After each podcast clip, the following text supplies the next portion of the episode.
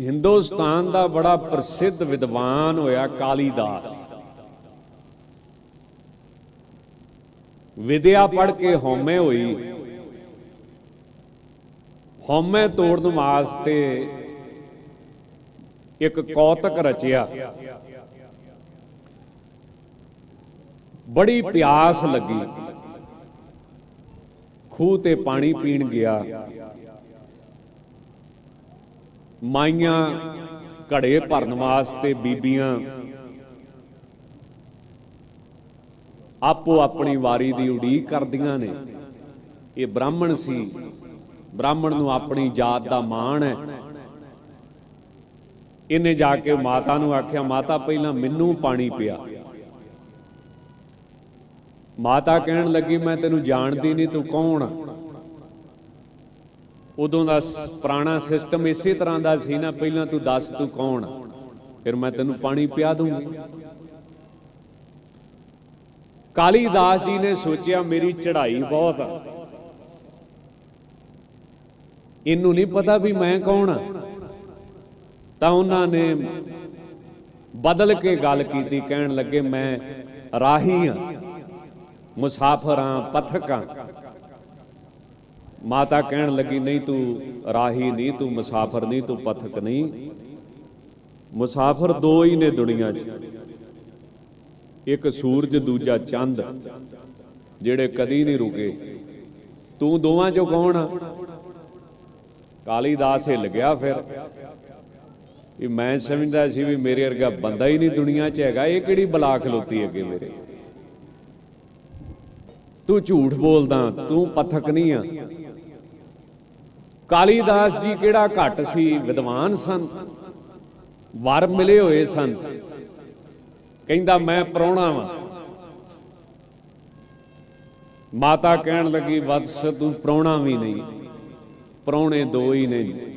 ਇੱਕ ਧਨ ਤੇ ਦੂਜੀ ਜਵਾਨੀ। ਗਰੀਬ ਨਵਾਜ ਕਹਿੰਦੇ, ਧਨ ਜੋਬਨ ਅਰ ਫੁੱਲੜਾ, ਨਾਠੀ ਅੜੇ ਦਿਨ ਚਾਰ। ਪੱਬਣ ਕੇਰੇ ਪਤ ਜਿਉ ਢਲ ਢੁਲ ਜੁੰਮਣ ਹਾਰ। ਰੰਗ ਮਾਣ ਲੈ ਪਿਆਰਿਆ ਜਾਂ ਜੋਬਨ ਨੌ ਹੁੱਲਾ। ਦਿਨ ਥੋੜੜੇ ਥੱਕੇ ਭਇਆ ਪੁਰਾਣਾ ਚੂਲਾ। ਇਹ ਛੇਤੀ ਹੀ ਸਰੀਰ ਰੂਪੀ ਵਸਤਰ ਜਿਹੜਾ ਉਹ ਜੀਰਣ ਹੋ ਜਾਊਗਾ, ਪੁਰਾਣਾ ਹੋ ਜਾਊ। ਇਸ ਕਰਕੇ ਤੂੰ ਪ੍ਰਾਹੁਣਾ ਨਹੀਂ ਕਾਲੀਦਾਸ ਸਮਝ ਗਿਆ ਇਹ ਸਧਾਰਨ ਮਾਤਾ ਨਹੀਂ ਹੋ ਸਕਦੀ। ਪਰ ਵਿਦਵਾਨ ਫਿਰ ਉਹ ਗੱਲ ਨਾ ਵੀ ਇਹ ਹਟਦੇ ਥੋੜੀ ਸਿਰ ਫਸਾਉਣੋ ਕਿਸੇ ਨਾਲ। ਵਿਦਵਾਨ ਸੀ ਇਸ ਕਰਕੇ ਕਹਿਣ ਲੱਗੇ ਕਿ ਮੈਂ ਸਹਿਣਸ਼ੀਲ। ਜਿਨੇ ਤੇਰੀਆਂ ਇੰਨੀਆਂ ਗੱਲਾਂ ਸਹਿ ਲਈਆਂ, ਉਹ ਕਹਿੰਦੀ, ਨਹੀਂ, ਵੇਖਿਆ ਫਿਰ ਝੂਠ ਬੋਲਿਆ ਤੂੰ ਤੂੰ ਸਹਿਣਸ਼ੀਲ ਵੀ ਨਹੀਂ।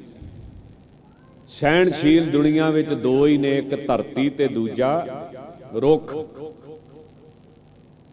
ਪਾਪੀਆਂ ਨੂੰ ਵੀ ਜਗ੍ਹਾ ਦੇਵੇ, ਪੁੰਨੀਆਂ ਨੂੰ ਵੀ ਜਗ੍ਹਾ ਦੇਵੇ, ਭਾਵੇਂ ਕੋਈ ਚੰਦਨ ਦਾ ਲੇਪ ਕਰੇ, ਭਾਵੇਂ ਕੋਈ ਗੰਦਗੀ ਕਰੇ, ਧਰਤੀ ਕਿਸੇ ਨਾਲ ਵਿਤਕਰਾ ਨਹੀਂ ਕਰਦੀ।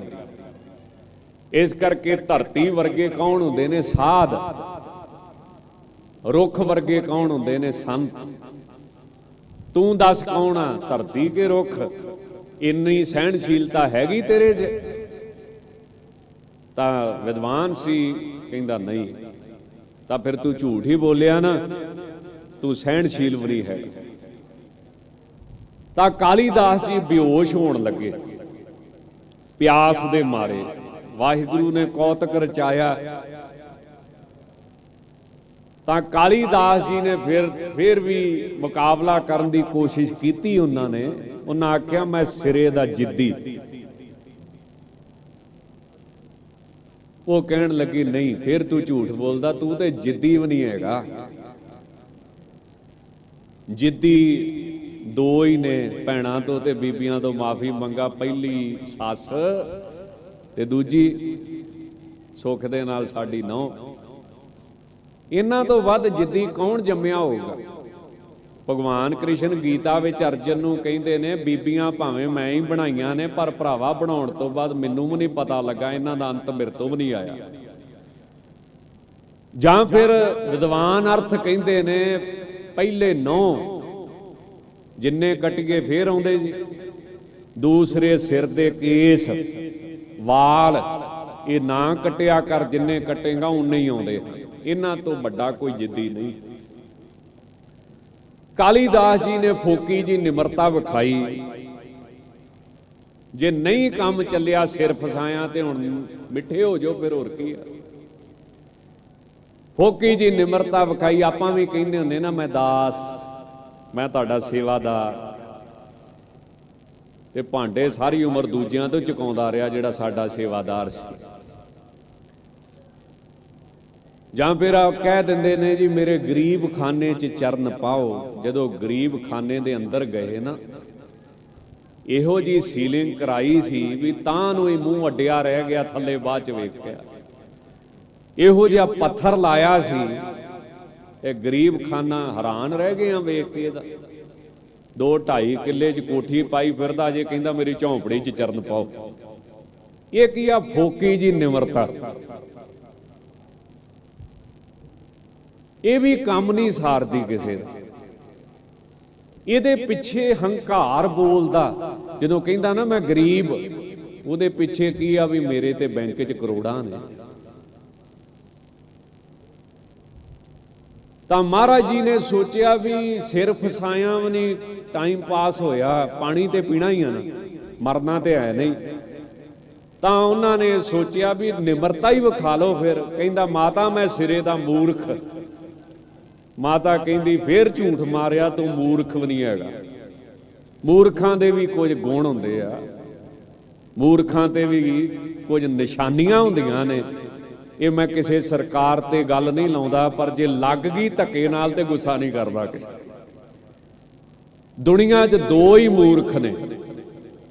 ਪਹਿਲਾ ਉਹ ਰਾਜਾ ਜਿਹਨੂੰ ਅਕਲ ਨਹੀਂ, ਰਾਜ ਕਰਨ ਦੀ ਪਰ ਉਹਨੂੰ ਗੱਦੀ ਮਿਲ ਗਈ ਆ। ਇੱਕ ਇਹ ਮੂਰਖ ਆ। ਤੇ ਦੂਜਾ ਉਹ ਮੰਤਰੀ ਮੂਰਖ ਆ, ਜਿਹੜਾ ਆਪਣੇ ਰਾਜੇ ਦੇ ਗਲਤ ਕੰਮਾਂ ਨੂੰ ਕਹਿੰਦਾ ਤੂੰ ਸਹੀ ਕਰਦਾ ਪਿਆ। ਉਹ ਤਰਕ ਦੇ ਕੇ ਉਹਨੂੰ ਸਹੀ ਸਾਬਤ ਕਰਦਾ ਹੈ। ਇਹ ਦੋ ਹੀ ਮੂਰਖ ਮੰਨੇ ਗਏ ਨੇ, ਤੂੰ ਦੋਵਾਂ ਚੋਂ ਤੇ ਆਉਂਦਾ ਨਹੀਂ, ਇਸ ਕਰਕੇ ਤੂੰ ਮੂਰਖ ਵੀ ਨਹੀਂ। ਕਾਲੀਦਾਸ ਜੀ ਬੇਹੋਸ਼ ਹੋ ਚੱਲੇ ਸੀ। ਉਹਨਾਂ ਨੇ ਹਾਰ ਕੇ ਆਖਿਆ, ਮੇਰੀ ਮਾਂ, ਖਹਿੜਾ ਛੱਡ, ਮੈਂ ਕੁਝ ਵੀ ਨਹੀਂ। ਕਹਿੰਦੀ, ਆ ਗਿਆ ਟਿਕਾਣੇ ਫਿਰ? ਇੱਥੇ ਤੇ ਉਹਨਾਂ ਦਾ ਹੀ ਬੇੜਾ ਪਾਰ ਹੁੰਦਾ ਜਿਹੜੇ ਕਹਿੰਦੇ ਮੈਂ ਕੁਝ ਵੀ ਨਹੀਂ। ਤਾਂ ਮਹਾਰਾਜ ਕਹਿੰਦੇ ਨੇ ਵੀ ਕਬੀਰ ਮੇਰਾ ਮੁਝ ਮੈਂ ਕਿਛ ਨਹੀਂ।